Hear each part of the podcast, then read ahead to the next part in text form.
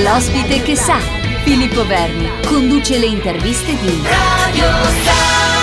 Bentrovati con l'ospite che sa, sono Filippo Verni ed eccoci qua insieme agli amici della protezione civile.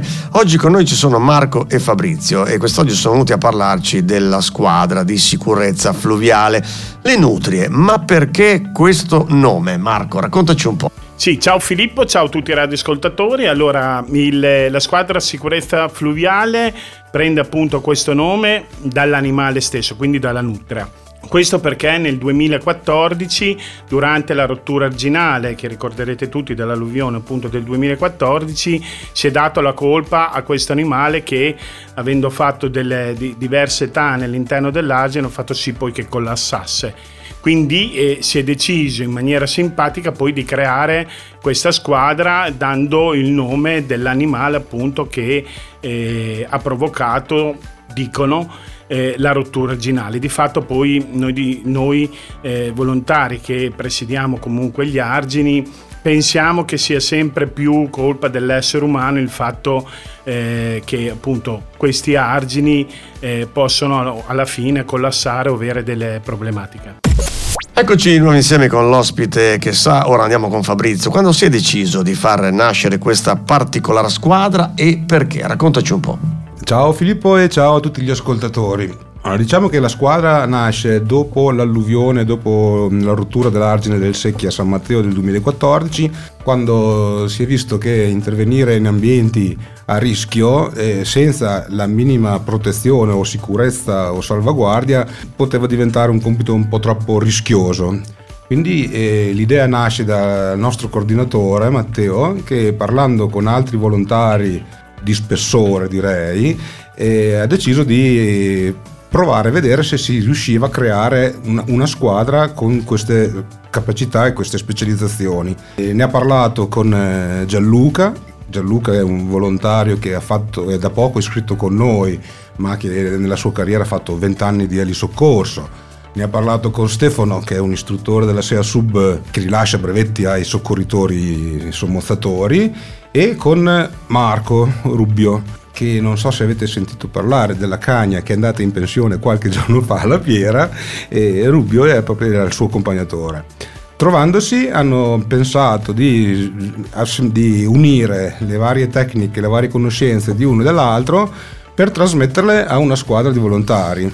Quindi hanno prima fatto una prima selezione mi ricordo che la prima telefonata che ho ricevuto da Matteo, la domanda era molto semplice, mi aveva chiesto se sapevo nuotare. E già lì. e poi ci siamo trovati le prime volte, abbiamo cercato di mettere insieme le conoscenze di uno e quelle dell'altro eh, per formare questa squadra che interviene nei casi di ambienti un po' a rischio dove serve la sicurezza eh, per poter operare proprio giusto in sicurezza. Fabrizio, dimmi un po', quali sono i vostri compiti e in quali occasioni venite impiegati? E veniamo impiegati soprattutto, visto le particolarità del nostro territorio, in casi di emergenza fluviale. Uno dei posti più frequentati da noi è la Fossa Alta e veniamo impiegati quando c'è da andare a operare mh, in sicurezza, cosa vuol dire? Vuol dire che per arrivare in certi territori, in, in certi punti, bisogna eh, andarci legati, assicurati, con dei salvagenti, con tutte le dotazioni che abbiamo. E un campo è questo qui, un altro campo dove abbiamo lavorato parecchio è nelle ricerche dispersi, sempre comunque coadiuvati e, e gestiti dai vigili del fuoco che comandano su questi scenari se ci sono delle zone particolarmente ostili da andare a battere, ce lo fanno fare a noi, perché abbiamo le, le tecniche e le conoscenze per operare in sicurezza anche in ambienti ostili. Diciamo che parlando di questa squadra speciale abbiamo fatto venire voglia a qualcuno di farne parte. Come si fa a diventare una nutria? Eh, parlaci un po' delle selezioni e degli addestramenti, vai. In primo luogo bisogna comunque essere volontari di protezione civile, essere già iscritti in una delle varie associazioni che fanno capo alla consulta e avere un minimo di esperienza sia avere già fatto il corso di vigilanza idraulica, sapere avere buona conoscenza di tutte le nostre attrezzature, delle motopompe, sacche di sabbia e quant'altro.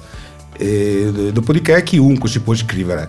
E diciamo che una volta, una volta l'anno, adesso a parte l'anno scorso per ovvi motivi, però anche quest'anno la consulta organizza delle selezioni dove gli interessati si possono iscrivere. Queste selezioni riguardano la parte acqua, la parte alpinistica e un colloquio con lo psicologo perché anche, anche il colloquio con lo psicologo è fondamentale perché andando a operare in situazioni abbastanza a rischio, eh, il legame che, che, si deve creare nella squadra deve essere di totale fiducia perché eh, uno che fa una calata e l'altro affida la propria vita nelle mani di chi gli fa la sicurezza.